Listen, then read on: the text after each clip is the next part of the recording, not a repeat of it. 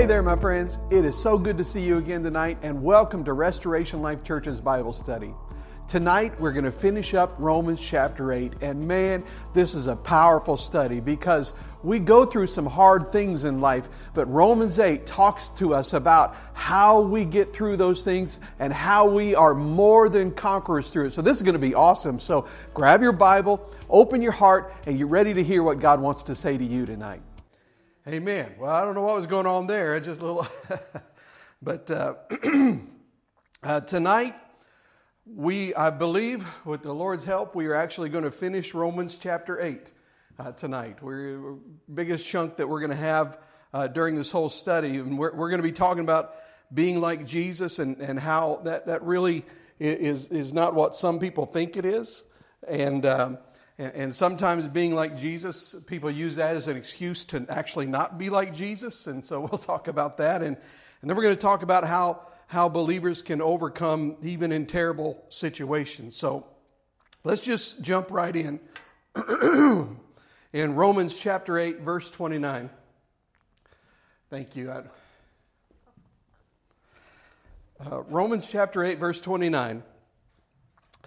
For those whom he foreknew, he predestined to be conformed to the image of his son, so that he might be the firstborn among many brothers. Now, I'm not going to take a lot of time tonight to go into detailed teaching about God's foreknowledge and the, the election or the elect and the, the uh, pre, and predestination and those sort of things tonight. We'll, we'll, we'll get into some of that a little bit in, in chapter 9 in a little bit more detail. But what I want to do is just give you a little a basic explanation of these terms as they're used in Scripture uh, because there's a lot of different ideas on these things. There are those in the Christian world, and, and they, are, they are our brothers in Christ. They are not our enemies. They, they believe that God pre selects certain people to be adopted as children of God, and that, and that other people are selected uh, to not be children of God, and that that elect, election is unconditional. In other words, they say that uh, that means they, they say we have no choice in the matter, matter. It's all God's sovereign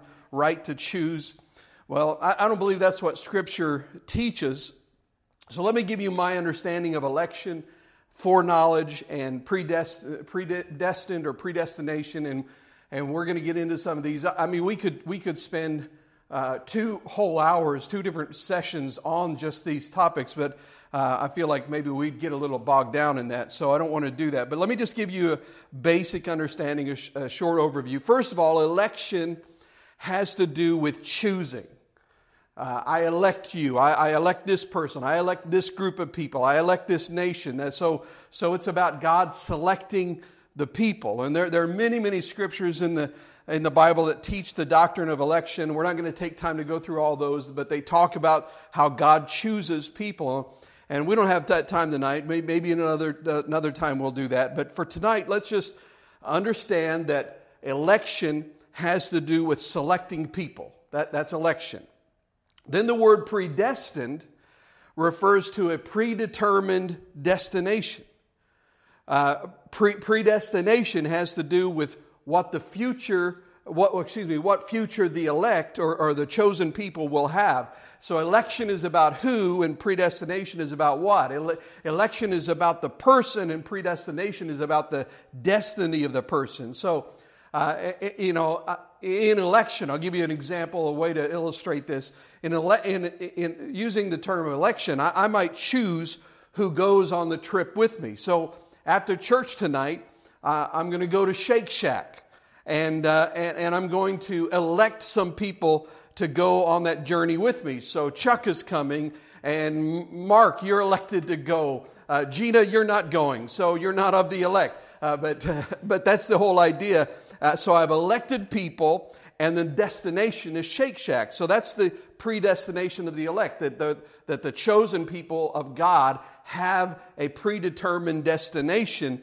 Uh, and the elect are those who are chosen, and their, their destination is the future glorif- their future glorification in Christ, uh, salvation, eternity of God, all those sort of things is the predestination. I hope that makes a little bit of sense. And, and we're not going, going to go into detail. Like I said, it's, it's enough to stretch your brain and it gets, can get bogged down a little bit. But then there's another term that's used in this passage that's called it's foreknowledge. And that's just simply referring to the fact that God has perfect knowledge in advance of all that is to come in the future. So he so then he knows who will have faith in Christ for salvation and who won't. And uh, what we believe about foreknowledge is that foreknowledge is not something that is causative. In other words, just because God knows something is going to happen doesn't mean that he makes it happen or that he causes it to happen. Um, and 1 Peter 1 2 says this it says that we are the elect according to the foreknowledge of God. And so I think what it's talking about here is that God knows in advance those who will choose to believe in Christ. And then the election that he makes, that what he chooses, the choice that he makes, is that, that those that are in Christ are predestined to be conformed to the image of Christ. It's not that he's predetermined who will be in Christ, but that those who are in Christ, it is predetermined they have a destination that they will be made like Christ. In other words, this election is choosing of a group of people, a category of people. We're going to see that, I believe, in chapter 9. However, in the middle of all that, we talk about God choosing. What we believe, and this is where we're different from, from, from some other, from some that I mentioned earlier, we believe that there is a choice that people have to make in order to be included in that group, to be in Christ. That it's not an unconditional election that God just picks and then you really didn't have a choice in the matter.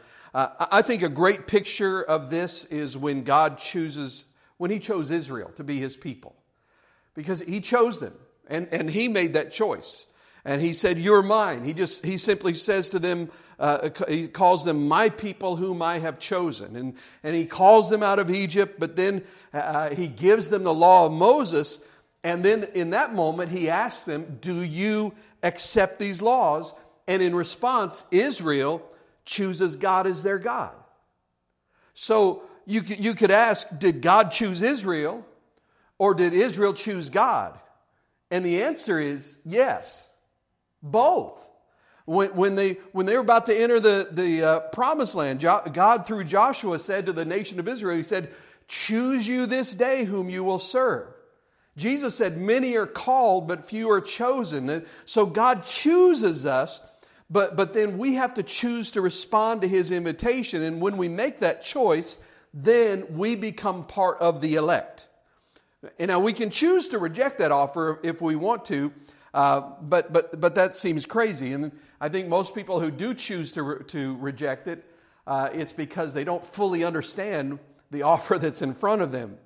But I really think one phrase that I mentioned a few times that really is the key to understanding all of this is the phrase in Christ. You can read Ephesians, it talks about a lot of these things, but the phrase in Christ comes up over and over again. That if you are in Christ, then you are predestined to be, be conformed to the image of Jesus. But that doesn't mean that you're predestined to be in Christ. Uh, that's the choice that you, you have to make to respond in faith. And, and faith is not a work, faith is faith. And Scripture makes it very clear that faith is the opposite of works. Um, and so, uh, now we'll probably come back to this again a little bit later, but, but let's just look at what Paul is trying to teach in this passage, because that's just a little side note. He said, Those whom he foreknew, he predestined to be conformed to the image of his son. So, the point of this is that we are being conformed to, to the image of Jesus. So, so, what's our destination? For what are we predestined? And that is to be more like Christ, that I would be more like Jesus. And I, I think this happens in a couple of different ways. I, am being conformed uh, in my nature, but I'm also being conformed in my character.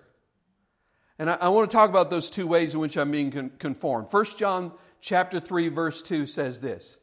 Beloved, now are we children of God, and it has not yet been revealed what we shall be. And this is the part I want you to pay attention to. But we know that when he appears, we shall be like him, for we shall see him as he is. So the, the future revelation of Christ when he returns is the time when I am transformed and I become like him, not just in character, but in nature, in the very makeup of who I am. 1 Corinthians 15 talks about this. It says, For this corruptible uh, will put on incorruption, and this mortal will put on immortality. So my body will be changed. My body will be transformed into a new body that is fit for eternity, and it's like Jesus in some way. Uh, Philippians chapter 3, verses 20 and 21 is along the same lines. It says, But our citizenship is in heaven, from where also we await for our Savior, the Lord Jesus Christ, who will transform our body of humiliation so that it may be conformed to his glorious body according to the working of his power, even to subdue all things to himself. So I'm going to be changed. I'm actually really looking forward to this. I, uh, you know, the, the, the way that scripture, that translation I read says it is so appropriate to me. It says, I have this body of humi- humiliation, which, you know, uh, that, that I really can identify with that. Some translations call it a lowly body. I have a lowly body. You have a lowly body, but it's going to be changed into the likeness of Christ. Now, when we talk about being becoming like Christ, this is not deification. You know, it's not like the Mormon teaching about if you're a good enough person and you get married in the temple and you always tithe and you always keep the commandments and you fulfill your vows, then you can become a God who has your own planet. That's, th- this is not you uh, becoming like Christ in his deity. It's not deification, it's glorification. It's more like these, this. You know, Jesus is not saying, I'm God and I'm going to make you like me, like another God. Uh, no, what happened is Jesus came and took human form. So he's not changing us into God form. He came and took human form. He, he lived, he, he died, he rose again, and now he has a glorified human body. And you'll be, you'll be in that likeness. Will be changed into the likeness of the glorified human body of Jesus. That's, that's the thing to which I will be conformed. We will be glorified humans, but we will be in, in the image of Christ in our nature. So, so, so we are glorified. This is something that God has predestined to do in us just simply because of his kindness, not because we've earned it, not because we deserve it, but this is what he's chosen to do. So, so one of the things that we see is this is something that I'm waiting on. This has obviously not happened yet, right? Anybody here have any aches and pains in your body? Any, anybody? Just, yeah, yeah, yeah. So it obviously has not happened yet, right? Where our bodies have not been changed. This is not going on right now. This is a future thing. But I also want us to see that there is another sense in which I am predestined to be conformed into the image of Jesus for which I am not waiting. And that is in character. It's in the character of who I am. That's a transformation that's taking place right now. Uh, there, there's a phrase that I love. I've used it a lot. And the older I get, the more I love the phrase. But the phrase is, is a follower of Jesus. I really like that phrase. And the more I walk with him, the more it means to me. Because uh, when, when, I say I'm a follower of Jesus, it's, it's saying that it, it's more, I don't just simply believe, but it means that I'm following him, that I'm walking with him. So, so, so then the question is who's my pattern? Who's the one leading the way for me? Who's the example I'm trying to imitate? And it's, it's Jesus. And I'm trying to imitate him in his teachings and in his lifestyle. So when we look at Jesus, one of the things that really stands out is that Jesus was the example of God's love. So we talk about being conformed in character. It's going to be that we're going to be conformed in love in that in that process. This is something to which God has predestined us. And God wants us to walk in love the way Christ walked in love. Anybody here measure up to that one? Not, no, me neither. I don't either.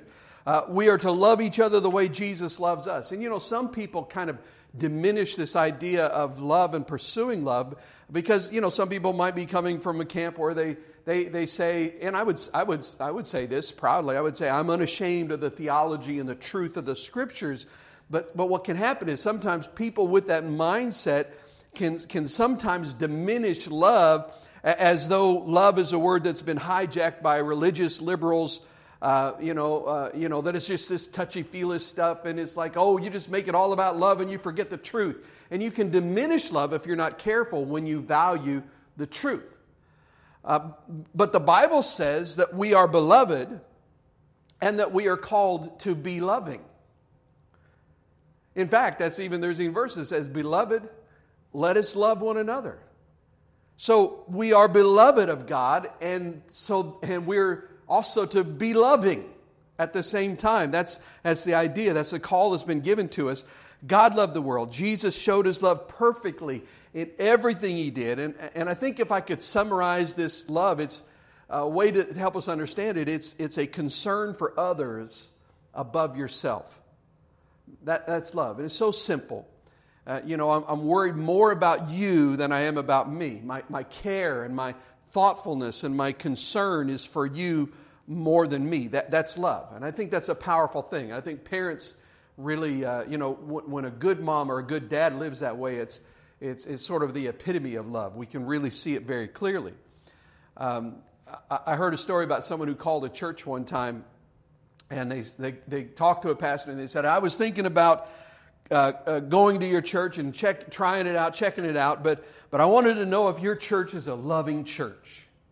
And the pastor said, Yeah, yeah, it is. You, you should come. Come check it out. And the, the caller said, Okay, but, but he, the thing is, I've been to churches and they weren't really loving, and I, w- I want to go to a church that's really loving, which, which, which, by the way, sometimes people say that, and what they mean is, I want somebody who will not confront me with the issues in my life, but that's a whole different issue. But, but that's not what's going on. The pastor felt like he had some discernment in the situation. And he, and he said to this guy, he said, Did you know that God hasn't actually called us so much to find people that are loving, but to be people that are loving?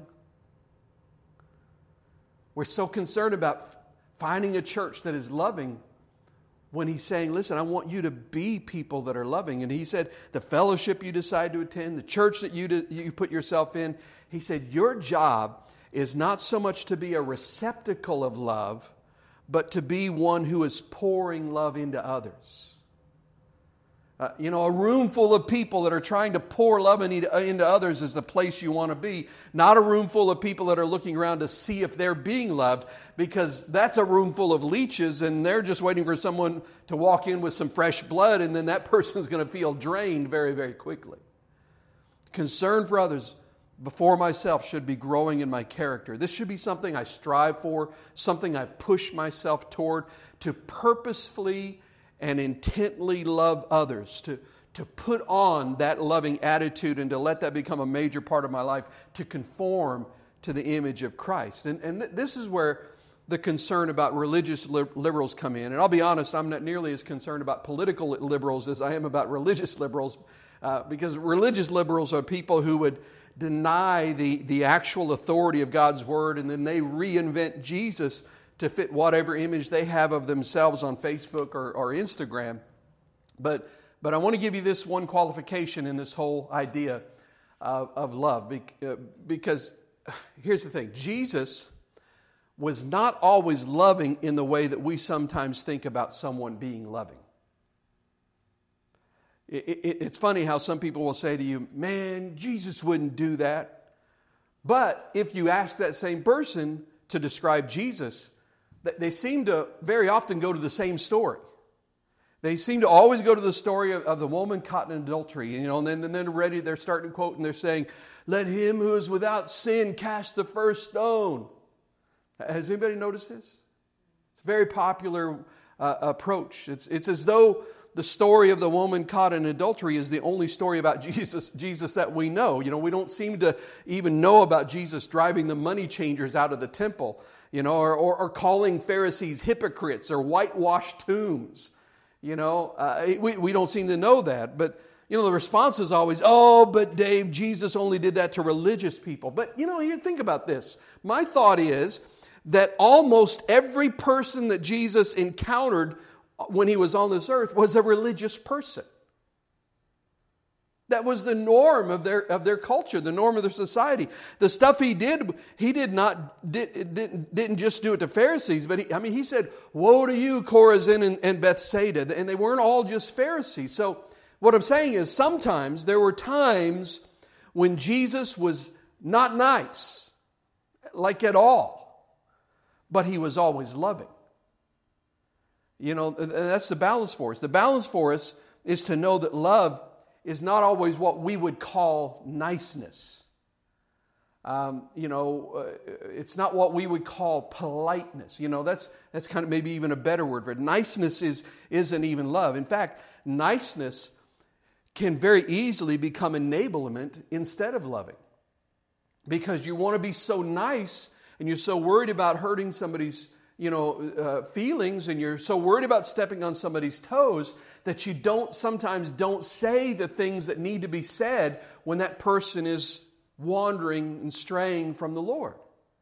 So, you know, uh, that, that's the one qualification because, you know, we, we talk about Jesus being loving. We, you know, when we actually read the Bible, we see, and this is going to sound very strange to you, but Jesus did not approve of people as they were living in their lifestyle of sin. But he did love them. He did love them. He, if he approved of them, he wouldn't need to die for them, right? I mean, Jesus would not just open his arms and say, and this is going to sound strange, and I'll explain what I mean. Jesus would not open his arms and say, I accept you just the way you are. That's not exactly the theology of Jesus. That, that's more of a theology of our making. Jesus loves you just the way you are, but he doesn't accept your sin. He doesn't accept your sin. He, he loves you the way you are, but the truth is, because he loves you so much, he made a way for you to be accepted by God. That's, that's the thing. So, so love, is, love is one side of the coin, to be conformed to the image of Christ. Love, love, love. Love is to be chief in our, our mind. It's to be, you know, to, to be self-sacrificial, to be putting other people's needs above my own, to do this every day, all day long. But here's the other side on the character thing. The other side of the coin is righteousness. Righteousness, to be conformed in righteousness. Righteousness keeps love pure. See, this is why it's not one or the other. It's not, well, you got to be loving or you got to be righteous. It's both because righteousness is the thing that keeps love pure and love is the thing that keeps righteousness on target. These things go together, love and righteousness. Those who diminish love, they don't get it. They don't get following Jesus. And at the same time, those who diminish righteousness don't get it either because Jesus was always righteous. Jesus was always righteous. And, and following him means walking in righteousness. I want to read to you from Ephesians chapter 5, verses 8 through 11. It says, For you were formerly darkness, but now you are light in the Lord.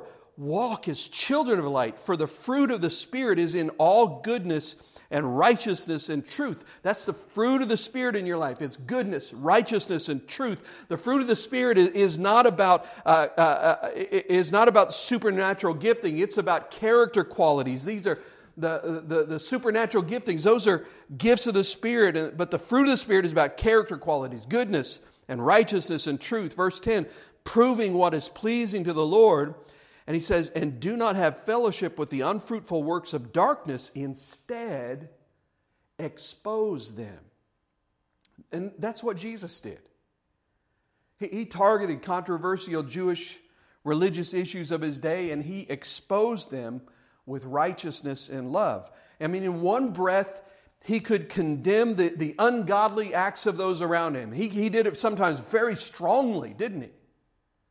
And in the next breath, he, he could say, Come to me, all you who are weary and heavy laden. And it just sort of defies our modern stereotype where you're either uh, approving and loving or you're righteous and condemning. My thought is maybe I can be like Jesus and be both righteous and loving. And I think, I think that's a good goal for all of us. Now, now, some people think that it is oppressive or legalistic to expose works of darkness, to, to call out the things going on in a person's life, not, not, not to try to, to embarrass them, but to expose the work of darkness that's going on in their life, to open their eyes, uh, to, to be the light that, that says, look, you, you have to change, man. You, you can't live this way. That's not righteous. I love you too much to just let you go down this road. I, I, we need to, I want to help you deal with this. And there's some people think that's oppressive or they think it's legalistic. And I, I, I think it's funny when some people use the word legalistic. I'd like to hear them define the word because there's a biblical definition, and that's probably very, very different from what they're thinking because uh, when they think it's legalism, it's, it's think, they think it means that you, you, that you actually talk about righteousness, but legalism is, biblically, biblically speaking, is when you try to earn your salvation by doing specific things. It's a A plus B equals C, therefore, if I do this and this, then this must happen. That's, that's a legalistic way of looking at life. But, but the truth is, this is very biblical. If you're a follower of Jesus, you should know this. Jesus was holy, he was, he was sinless. God is the one who says, Be holy, for I am holy. God calls us to holiness, and Jesus' mission involved preaching. And when it involved preaching, it wasn't, he wasn't just going out there and saying nice things to everybody and making everybody feel good all the time, was he? You, you, remember when Jesus said the words, preach the gospel at all times, if necessary, use words. Do you remember when Jesus, no, you don't, because Jesus didn't say that. He didn't say that. You know why he didn't say that? He didn't say that because he was too busy preaching the gospel with words. He didn't just walk into a village and, and, and just walk around and shine niceness around. He, he preached, he spoke to them, he preached the word to them. And what was his message? Read into the scriptures. In all four gospels, the message is repent, for the kingdom of heaven is at hand. That was Jesus' message. It was, a, it was a very confrontational message saying, listen, repent. You have to live holy. That, that's what his message was. And I want to follow Jesus, so I need to make that as uh, part of my message as well. The mission has to involve preaching. The mission has to involve going into the world and telling it like it is. But you have to have love as the foundation of all of that. You have to have both. Now, now you, you will be misunderstood. That's fine. People have misunderstood Jesus. However, you got to remember some people will understand. Some people will get it. They'll hear you and they'll hear the love and the sincerity and the, and the truth, and they might come to Christ. So, so, this is our destination to be conformed to the image of His Son, to the image of Jesus. And it's, it's good for us to focus on Jesus and to pursue His character in our lives. Let's at, look at verse 30. And those whom he predestined, he also called. And those whom he called, he also justified. And those, uh, uh, and those whom he justified, he also glorified. So here we got some of these words again predestined, called, justified, glorified. What do these words mean? Well, to be predestined, as we said, means your destiny is set ahead of time by God. He has this plan in place. To be called, that's the call to receive Jesus as Lord, but it's also the call to live it out in life. To be justified means to be declared innocent. It's like the old song that says, it says, just as if I'd never done anything wrong. Uh, and so that's me ju- being justified. My sins are washed away. I've been, I've been made just or righteous by grace. And, and then uh, these he also glorified. Now, that's interesting. He glorified. How many of you ever had the candy uh, now and later's? Anybody ever had a now and later candy? You know what I'm talking about? I'm, I'm not, I hope I don't have any to hand out or anything to you, but, uh, but, but that's kind of the idea here with this glorification, and a lot of things in Scripture too, but it's this now and later idea.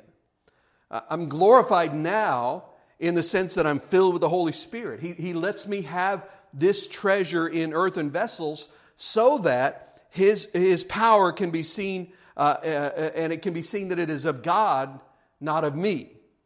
Uh, I'm filled with the Spirit. I'm empowered by God from, for life. I've been given a measure of the glory of God upon my life. So I'm glorified in a sense, but there's also a future glorification that, that's coming for us that is really fits the context of Romans chapter 8. Romans 8 18 uh, talks about the glory that will be revealed to us. When, when, and when we talk about being glorified, there is a now and later sense of being glorified. But what's interesting here is that in all these words, including glorified, he uses the past tense. He uses the past tense. Whom he predestined, he also called. And those whom he called, he also justified. Those whom he justified, he also glorified. Well, we, we need to understand this. It's true, you know, this, even your salvation is done, but it's not finished yet. Uh, you know, everything that you need for your salvation has already been paid for, but my body has not, has not been saved yet. So there's more to come. Sometimes Scripture uses the past tense of words to talk about the certainty and the sureness of these various things. It's a done deal, it's already done. You, you, you've, you've seen this probably already at work in, in your life. Like at work, for example, the boss you know, comes to you and says something like, All right, I need you to, to, to count this register and then clock out. And then you, you look at the boss and say, All right, uh, all right, it's done, boss, it's done. Well, you haven't done it yet. But what are you doing? You're communicating to him. You're saying, listen, you don't have to worry. You can count on me. It's going to be done. So it's so sure that we say it's done. We talk about it in past tense. That's the uh, implication here. God is saying that it's a done deal, that there's nothing that can stop it from happening. Those who are justified, in the way you're justified is by being in Christ, those who are justified, those who are in Christ, will be eventually fully glorified. It's a done deal. You know, listen, you can't read through the book of Romans, particularly Romans 8, you can't read through Romans 8 without feeling a sense of security in your salvation. You know, without feeling a sense of confidence uh, that the one who began a good work in you is going to bring it to completion. It, it, it's, it's like a done deal. So, so what's the point? What am, what am I really getting out of verse 30? He predestined, He called, He justified, He glorified. I think there's a point there that sometimes it's really easy for us to overlook. Because I think the point is that God does it all. God does it all. He predestined, He called you, He justified, He glorifies you. Done deal. It's, it's like it's already done. It's all on God. It's Him doing these things. Now, the reason I bring that out is because some people can get very easily confused because we see salvation as being by faith, but then after we get saved, we start to think that somehow we are maintaining our salvation uh, with our works.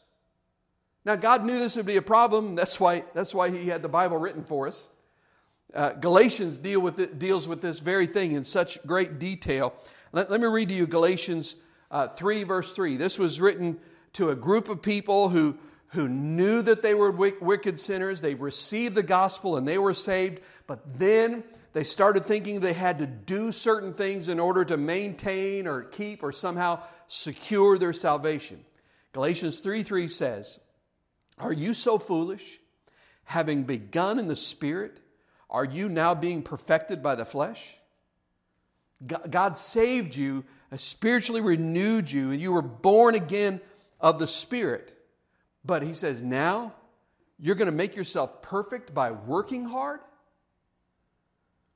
Now, now, this obviously doesn't mean that you can sin all you want. People are always worried about that when you teach on these kind of things, and it's a legitimate thing to be concerned about. However, I, just want to say if you're sinning all you want and you're using grace as an excuse, then I'm here to tell you, you are not saved. That's the consistent, clear teaching of Scripture. So, so I'll, I'll just set that whole category aside. But, but, but what we should say, we should say that we are kept by the one who saved us. I am saved by God and I am kept by God. It's His grace that keeps me. And that, I think, is the point of it being a, a done deal because, because some people move from faith to works. And when you move from faith to works, you begin to live in fear, and then you become judgmental of other people. When we start to rely on our works, it's easy then to begin to look at everybody else very cynically. You ever known a cynic in the church?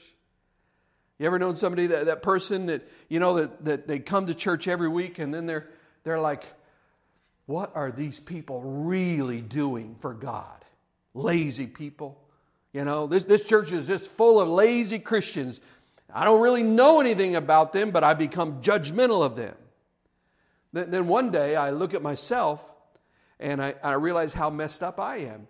And I realize that I can't even reach my own qualifications that I set uh, for being a real Christian, and then I feel condemned. And this is the fate of those who rely on good works to provide security for them.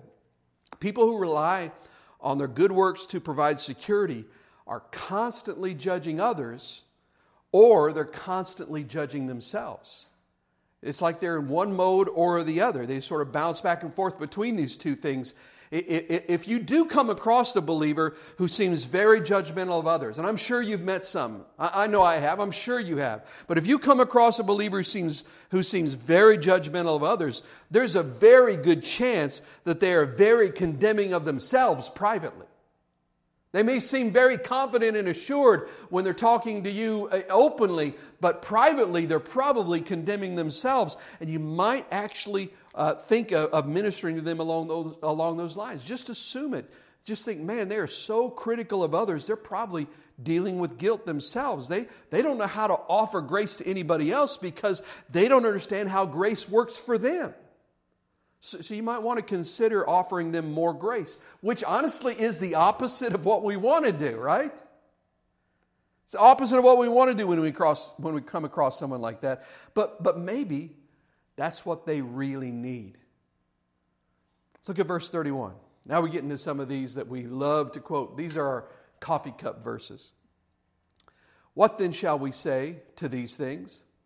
If God is for us, who can be against us? Now, this is God giving us the application. The application is, is that you know you have been saved and God is empowering you to live this life. You have a restored relationship with God whereby you say, Abba, Father. There's no condemnation for those who are in Christ Jesus. There's a glorification that's coming that is sure. In the groanings that you have, you're, being helped by the Holy Spirit, and, and God is working all things together for good to them who love Him and are called according to His purpose. So you have all of these truths that are all ramped up in, in, in Romans 8, and the conclusion is if God is for you, who can possibly be against you? What can anyone do to undo all that God has done for you?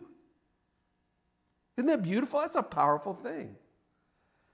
However, this verse is one of those verses that is often totally hijacked, hijacked and taken out of context. Sometimes people apply it not to the things in Romans 8, but they apply it to just whatever they're doing. You know, like like, I'm going to run a marathon next week. I'm running a marathon. Well, have you trained for it? Well, no, but if God is for me, who can be against me? You know? Or, or uh, my baseball team is playing in a tournament and, and we're going to pray before every game and we're like, God, we know that we're going to win because you are for us. And if you're for us, who can be against us? Well, you know what? Romans 8 offers us many reasons to think that God is for us. But but we shouldn't apply it, the, the, this to things like, you know, short term success and winning everything because, you know, because then we take another verse out of context because I can do all things through Christ who strengthens me. What we're doing then is we're, we're sort of funneling all of the promises of Scripture through a self serving, self glorifying lens instead of the way that God has just given it to us. And we have to be very careful not to do that. It's, it, this is a general truth that God is for me. H- however, I mean, ha- have you had a word from the Lord that's like, your baseball team is my favorite? You know, I will prosper you and give you many home runs, thus saith the Lord. No, the Lord hasn't given that to you, so, so why would you say it? It just gets weird. See, the scripture doesn't, this scripture does not apply well to carnal or selfish thinking. It applies very well to the promises that, we, that we've received in Romans 8. If God is for me, working all things together for good, then that means that no matter what happens, no matter what you do to attack me, no matter how you come against me, I still praise God because He is bringing good out of this for those who, who love Him and are called according to His purpose. My life belongs to Him. So who can be against us? My life belongs to him. So who can be against us? I like what Psalm 27 1 says. I love this verse. The Lord is my light and my salvation. Whom will I fear? The Lord is the strength of my life. Of whom will I be afraid? Let's break that verse down. The Lord is what? The Lord is my light, my salvation, and the strength of my life. He's my light, which means that he, he gives me understanding, He shows me the way. He's my salvation, so he, he forgives me of my sins. He saves me from the greatest tragedies of life. But He's also the strength of my life because life will not be without struggle, and I'm going to need His strength. Life will, will not be without pain, but the Lord will be the one that strengthens me through those things. So, so why should I be afraid? Why would I fear you? Why would I fear anyone? The worst you could do is kill me, you know, and it's like, I, if you do that, I'm in the presence of the Lord. Christians should be incredibly humble and totally fearless at the same time. It's this beautiful marriage of humility and confidence that should be given to us in Christ as we're more and more biblically minded, as we begin to fully understand what He has promised to us. What shall we say then to these things? If God is for us, who can be against us? Verse 32 He who did not spare his own son, but delivered him up for us all, how shall he not with him also freely give us all things? So he's carrying the same line of reasoning here. If God is for us, well, what does it mean when you say God is for us? Well, he says, well, he, he didn't spare his own son. He delivered Jesus up to death for us. And who is more valuable than Jesus? What could, what could God possibly give that is that would be more valuable than Jesus. Can you imagine even, ever even conceive of, a, of anything that would be a greater cost, a higher cost? Well, he's saying if God gave you Jesus and delivered him up for us, then he will freely give us all things. But now we have to ask the question what does he mean by all things? Because this is another one of those verses that often gets taken out of context. This is, this is where sometimes you get into some of the name it and claim it stuff, and it's really not the meaning of the scripture. What are the all things that He is freely giving us? Well, it's the same thing that He's been talking about in Romans 8, where He says, We are co heirs with Christ. We inherit with Him the entire universe, the new heavens, the new earth. We talked about that in the last couple of weeks. When He comes in His glory, then we come into it as well. So, so in a sense, can I tell you, say this? Let me put it this way. In a sense, the name it and claim it crowd is accurate, but their timing is off. It's their timing that's wrong. It's not now. Let me read you Romans 8, verses 18 through 20. For I consider that the sufferings of this present time are not worthy to be compared with the glory that shall be, that's future tense, revealed to us. The eager expectation of the creation waits for the appearance of the sons of God, for the creation was subjected to futility not willingly, but by the will of him who subjected it in hope. This is what he's talking about when he talks about, when he says that God has already given us his son and he will freely give us all things. But we're waiting on this. We're waiting on this. Hebrews 11 talks about this, right? I mean, the hall of faith, it talks about how these people lived and died in faith because they wanted a greater resurrection, that there was something better. There was a promise yet to come that they were waiting on, and we're waiting as well.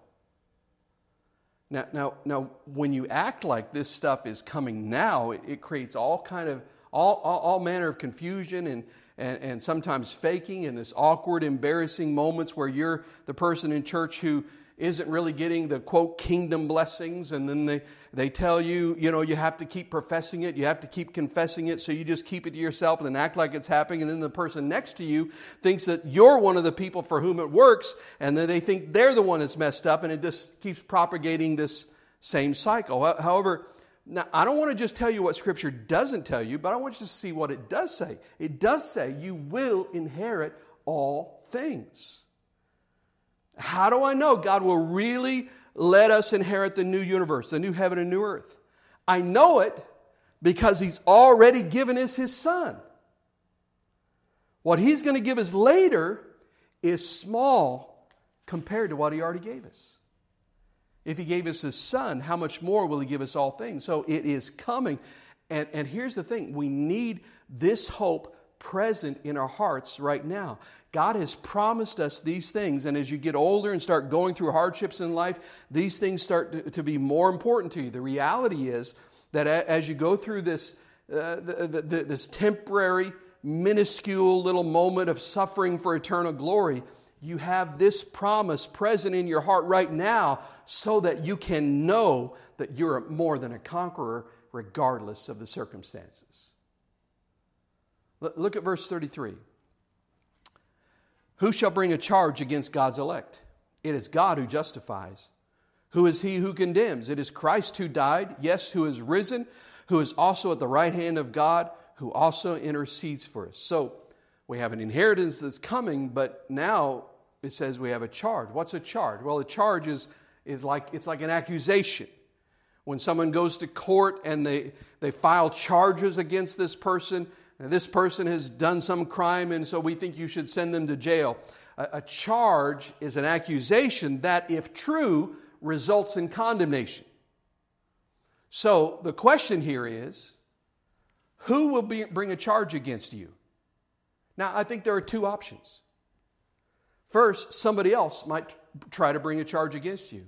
Might be uh, Satan, you know, the enemy of our soul. It might be another person, uh, it, you know, but, but that, that's one option. Somebody else could try to bring it. If somebody else comes and brings a charge against you as a believer, you're this and you're this and you're this, and, and but yet you're, in reality, you're really in Christ, then what kind of charge can they bring against you? What charge can anyone bring that will stick? That's part of it. But, but there's another option. The other option is when you bring a charge against yourself. And I think this happens a lot. And I think Scripture actually talks about this, this, this self condemnation. Now, I'm not talking about conviction.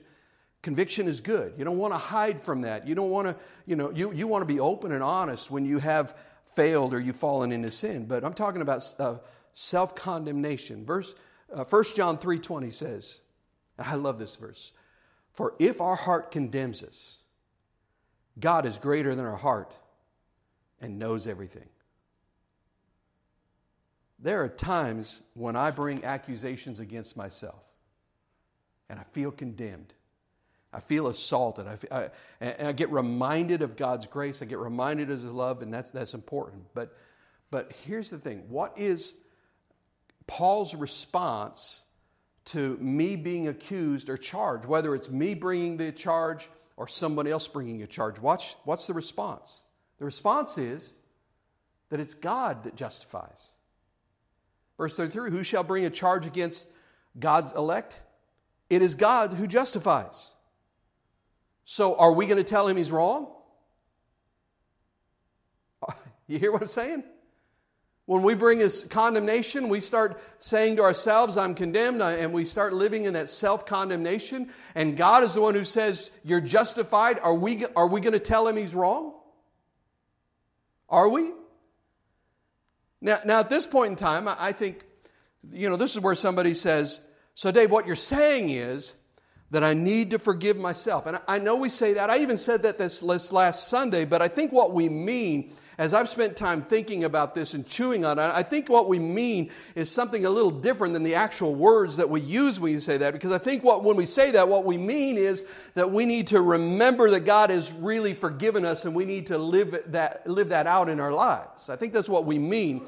But when you think about the actual words, I think technically that's, that's inaccurate. Because the, the point of this verse is, is not that you have to forgive yourself. The point of this verse is that you have no right to file charges or to dismiss charges against yourself. Only God has that right. No one but God has a right to charge or dismiss charges against you. God is the judge. So God says you are clean, and you go, Well, I don't know about that. Well, my thought when I hear that, you know, when I think about this, now my thought is, Who do you think you are?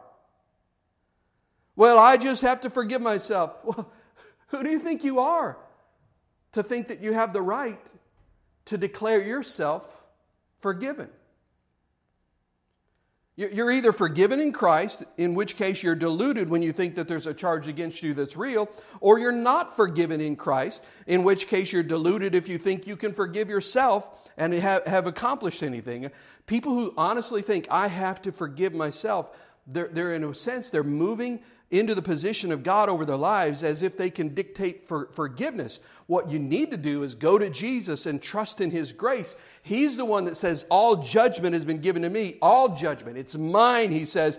And then He takes Himself to the cross. He dies for our sins, and we believe in Him, and we're washed and we're made clean. So I cannot dictate any, uh, he, I cannot dictate my guilt or my innocence. That's God's call. Whoever condemns me, whether it's you or me, literally has no right to make that call. I don't have the right to say that. God is the one who has the final word. And that encourages my heart because now I can read 1 John 3:20 and say, you know, my heart is really condemning me, but you know what? God is greater than my heart. He knew what kind of knucklehead I was before he ever forgave me, and he still saved me, so I'm just wrong. I'm wrong. Look at verse 34. It is Christ who died, yes, who is risen, who is also at the right hand of God, who also intercedes for us. You think you have to forgive yourself? Here, here's Jesus. He died. He rose again. He's at the right hand of God interceding for you. And you think you have to forgive yourself? No, you have to let go of your guilt. You have to walk in His forgiveness. You have to receive the forgiveness that He's offering you. But it's not about what you can do for yourself. You have to recognize the forgiveness that you've been given. You can, you can condemn yourself all day long, but it just doesn't work. My self condemnation doesn't change the truth. All my self condemnation does is imprison me in a prison of my own making. All it does is paralyze me from fulfilling the, the, the calling that God has placed in my life. It does not make it true. If God says to me that uh, if I confess my sin to Him and He declares to me, you are clean, He says to me, you are justified, then I have no right to contradict Him and say, no, I'm not. I think that's a big part of what He's saying here. And it comforts our hearts because facts can help your feelings sometimes. And this is one of those times because our, our feelings will lie to us all the time. That's why Romans 8 starts off with there is therefore now no condemnation for those who are in Christ Jesus. Are you in Christ Jesus? Yes. Then there's no condemnation. But I, but I think it doesn't matter. You can think anything you want, but you're wrong. If you're in Christ, receive it, believe it, walk in it. Stop walking in false condemnation because there is no condemnation. Look at verse 35. Powerful passage here. Who shall, who shall separate us from the love of Christ? Shall tribulation or distress or persecution or famine or nakedness or peril or sword? As it is written, For your sake we are killed all day long. We are counted as sheep for the slaughter. No, in all these things we are more than conquerors through him who loved us. Now, these words uh, tribulation, distress, persecution, famine, nakedness, peril, sword they all have specific meanings. Tribulation is a word just used for general hardship. Anything difficult you go through is tribulation. It's really a big umbrella word for anything difficult you walk through in life. Distress uh, is a very interesting word. The, the, the, the parts of the word, when you put it together, it literally means a narrow place a, narrow place, like you're being squeezed. Uh, like you're being pressed upon, like you're, like you feel like life is, is, is caving in on you. It's the, this is the idea of d- distress. Sometimes nowadays we, we just call it stress. That's the common word we use. So it's pressure on your life. Persecution is being harmed for Christ. Because you're following Christ, some sort of harm uh, comes to you. Famine and nakedness have to do with poverty, so it has to do with the lack of basic life necessities. Peril is the idea uh, of danger, of, of danger of what might happen, what could happen. We, we tend to worry about those things a lot, don't we? Uh, and then finally, there's the sword, and the sword is talking about death. So, whether it's general hardship or stress that I'm under or persecution that I'm enduring or basic financial issues like famine or nakedness or, or peril, the, the things that I'm worried might come, the kind of danger that, that, that of what could happen or what might happen, or even if it's death, even being murdered for Christ, he says, Yet in all these things I am more than a conqueror. I'm more than a conqueror. Get this. I'm more than a conqueror even if I experience all of this. That's the key to Romans 8. It's even though I do go through these things, I'm still more than a conqueror. It's not the opposite. There's false teaching that says that you won't go through this, it won't happen if you have enough faith. And all that, all that does is actually restore the fear that you have of all those things because you're like, it won't happen, it won't happen, it won't happen, it won't happen. And all you're doing, you're constantly dwelling on what you want, what you want not to happen. But, but what if it does happen? Are you still a conqueror in Christ? Are you still overcoming? You know, you know, some people doubt God's love when they're going through hard times. Oh, I've been experiencing this hard time. I've been going through it and going through it and going through it, and it just won't go away. I just can't stand it anymore, and it's starting to feel like, like God just doesn't love me. Well, I, I want to say this about that. The Bible never gave you that expectation that, that this wouldn't happen. You gave yourself that expectation. The scripture, hear this, the scripture is telling you how to conquer through it, not how to avoid it. Through it. This is the continual message of Scripture. I'm more than a conqueror through my pains, in my pains, because through forgiveness or deliverance into a better future, I am going to make it out on the other side. I'm going to be okay. And that is a powerful truth. Now, what do I have to do to be this conqueror. This is a beautiful thing. All you have to do to be this conqueror is wait. Wait. That's it. That's all you have to do. Whether it's the tribulation, the stress, the persecution, famine, nakedness, peril, or sword, you just wait. You wait on the Lord. But I've been waiting. Sometimes we're like children. How many of you have ever taken a long car ride with small children in the car? You ever done that? Isn't that a fun day? Right? And there, there's when you do that, there is one question that will inevitably inevitably be asked and probably asked very often. What is that question? Are we there yet? Every, everybody here knows that. Are we there yet? We get impatient.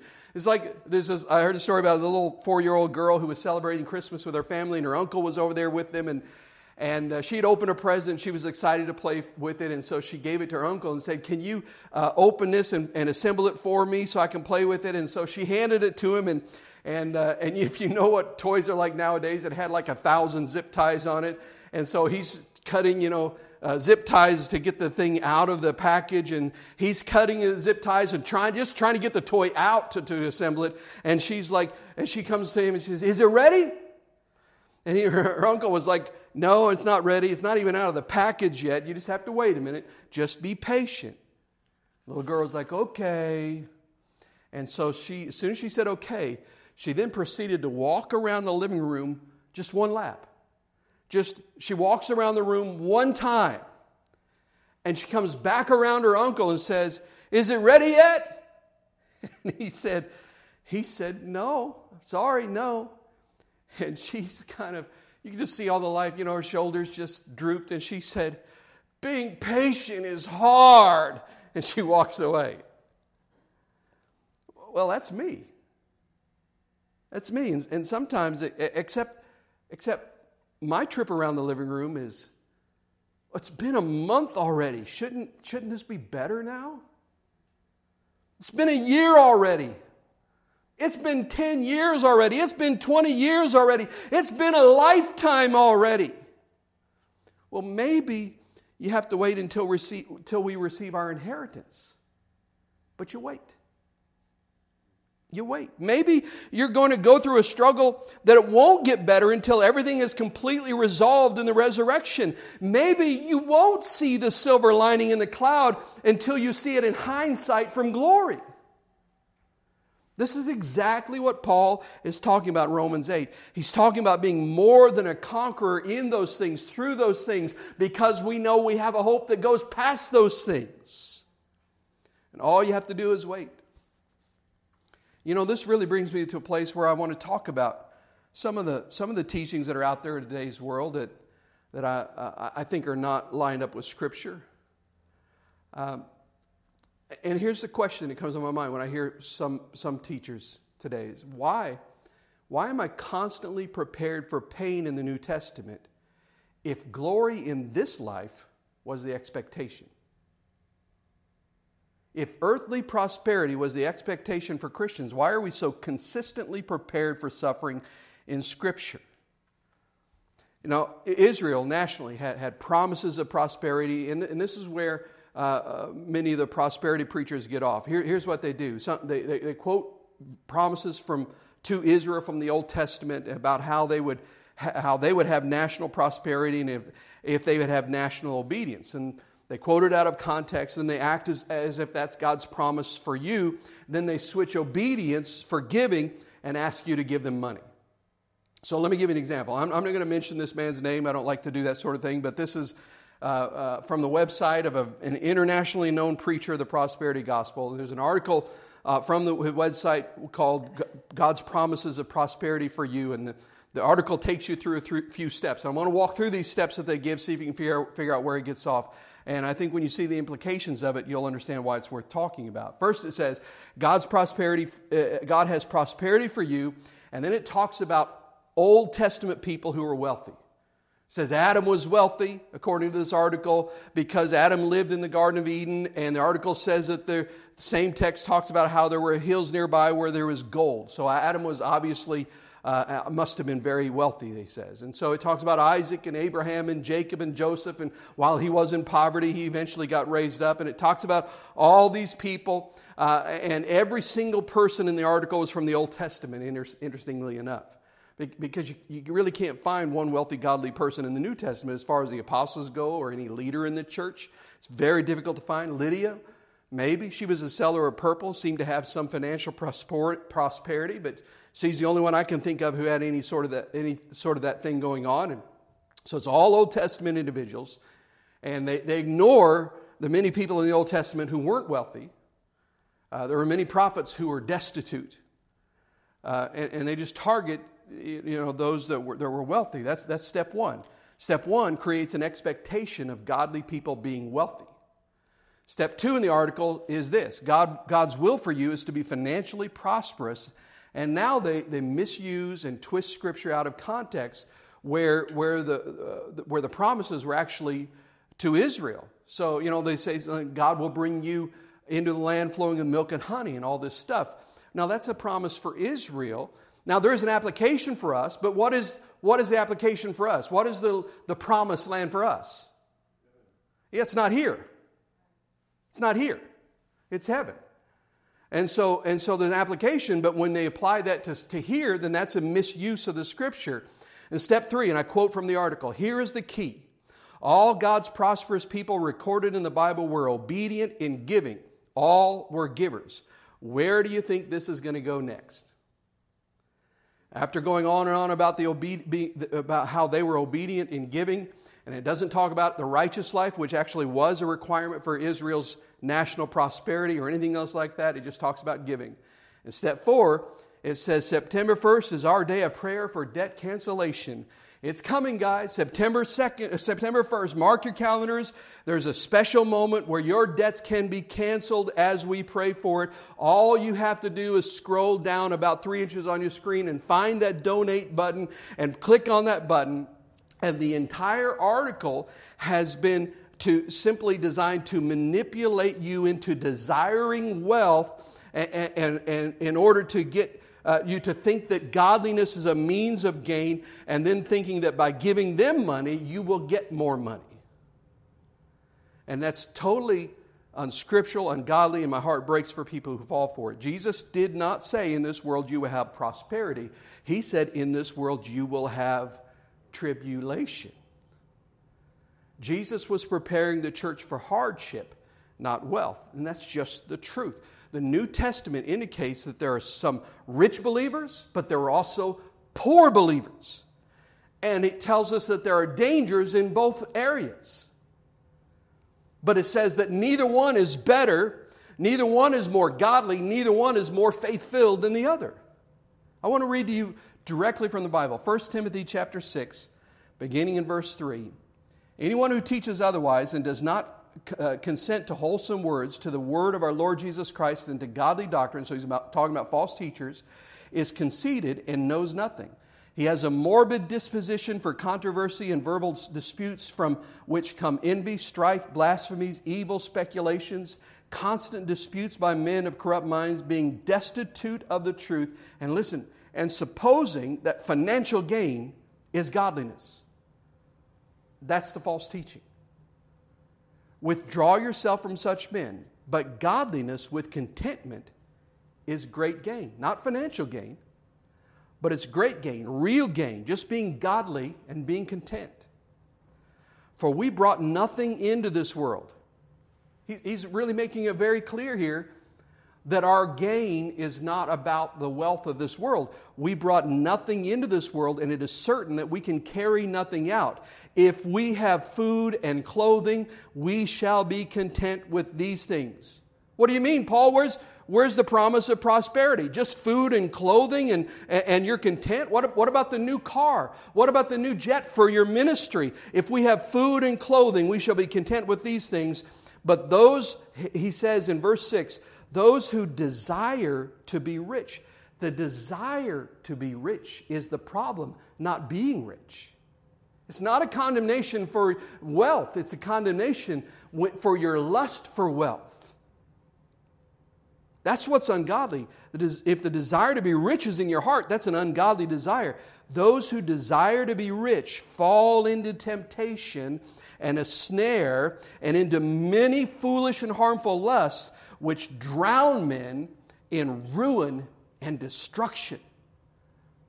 Listen, for any ministry to feed the desire to be rich in people, they are pushing people towards things that will drown them in ruin and destruction, and it leads them into foolish and harmful lusts. Verse 10 For the love of money is the root of all evil. While coveting after money, some have strayed from the faith and pierced themselves through with many sorrows. Now, who do you think, who do you think this might apply to today? Listen, if a ministry is, is all about giving, if, if they start talking to me about seeds of faith and how I have to donate in order to get the miracle that I need, I'm done with that. I, I remember one time I, I invited a man to, to preach at a church where I was pastoring, and, and um, everything I saw was, was good. And and then he got there and everything was fine. I had a good relationship with him. And then he said, Hey, uh, you know, can can I receive my offering? And I normally don't do that, but I said, Oh, okay, we'll let you do that. And he got up there and he started talking about, about how different people, if they gave $100, uh, that they saw people get saved that they loved. And he said, when one lady, she had three people she wanted to get saved, and she gave $300, and all three of them got saved, and started, started making this, this veiled uh, promise that if you give $100, the person you're praying for will get saved. And I sat there and my heart broke and I was sick to my stomach.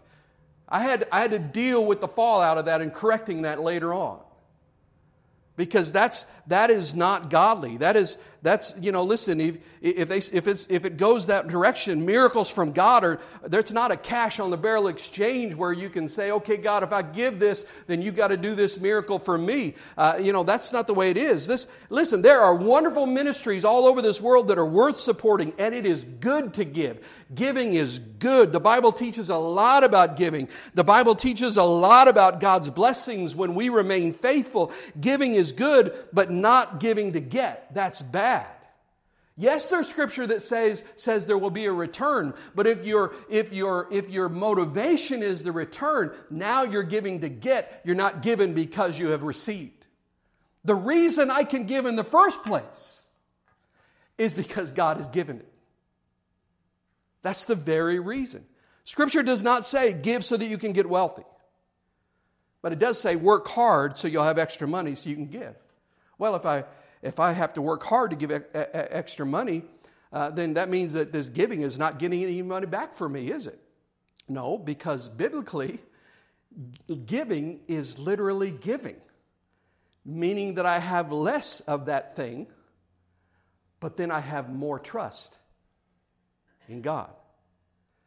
As Christians, our, our hope is not so petty as to be smothered by temporary suffering. Our hope goes far beyond that, and, and the expectation of financial wealth in this life is, is really a petty expectation that drowns men in wastefulness and foolish lust. We are, listen, we are more than conquerors, even in poverty, even in, in famine or nakedness or peril or, or, or at, uh, at the edge of the sword or in persecutions or tribulations or in any of those things. He says, in fact, he says that we are counted as sheep for the slaughter. But none of this affects our relationship with Jesus. And that's how it ends in verses 38 and 39. Romans 8 ends with these powerful words For I am persuaded that neither death nor life, neither angels nor principalities, nor powers, neither things present nor things to come, neither height nor depth, nor any other created thing shall be able to separate us from the love of God which is in Christ Jesus our, Lord. What is it that nothing that I'm, gonna, that I'm going through can do? It cannot separate me from God's love that's in Christ. If I'm in Christ, I am secure and nothing that happens, not cancer, not poverty, not death, not persecution, not hardship, not the slow, difficult anguish of long lasting trials, none of these things separates me from God's love. None of these things. God consistently prepares us for suffering. So I, I take a cue from this. In this world, you will have tribulations. I will too. So prepare your heart for it. Don't wait for it to come and then hope that you'll have the strength. Prepare your heart for it now. Place your hope in the resurrection. Place your hope in heaven. Place your hope in the transformation of your body. Place your hope in the strength that God gives you. Look to the Holy Spirit who helps you in your groanings, and, and you will groan. Praise, uh, excuse me, place your hope in Him who, who works all things together uh, for good to those who love Him and are called, called according to His purpose. We are more than conquerors through anything, no matter what happens. You know, you, you should go home and reread Romans 8. And then when you're finished, reread it again. And it's, it's a chapter that should be on a regular reading schedule for yourself. You should read it all the time at least once a week, I would say, read it, pull it out read it, and think about what he's saying to us about what God offers us to, to us in Christ Jesus and what that means for us and why we can have hope because we know that we have a hope that goes beyond the sufferings of this world and that these light and momentary sufferings are nothing to be, care, to be compared with the glory that's to be revealed to us. I honestly want to have this mentality and, and to live in this mentality that I am more than a conqueror in the suffering that I may be going through, in the hardships, in the stress, and the difficulties, and the pains, because nothing separates me from the love of God in Christ Jesus. Nothing. Nothing. Let's pray. Heavenly Father, Lord, we just thank you for your word. We thank you for the fact that you're, you're causing everything to work together uh, for, for good to those who love you and are called according to your purpose. Lord, I pray that you just help us to be ready for, for suffering, that we be prepared for pain. We, we wouldn't be taken uh, off guard or surprised by difficult circumstances and hardships. And Lord, I pray you'd help us to that, to, that our hearts would be secure in you and in your love. Lord, help us to set our, our sights on contentment on earth and on glory in heaven. Help us to be right minded about these things. Help us, Lord, to, to go through this, this world with our eyes on Jesus, the author and finisher of our faith, who, for the joy that was set before him, uh, the, he endured the cross and suffered its shame. Lord, we have a joy that's set before us, right in front of us, beyond where we are right now. So help us to remember that. Help us to live with joy and confidence in the, in the midst of whatever may be happening in our lives. And we thank you and pray all these things in the strong name of Jesus. Amen. Praise God, we are more than conquerors through Jesus Christ our Lord.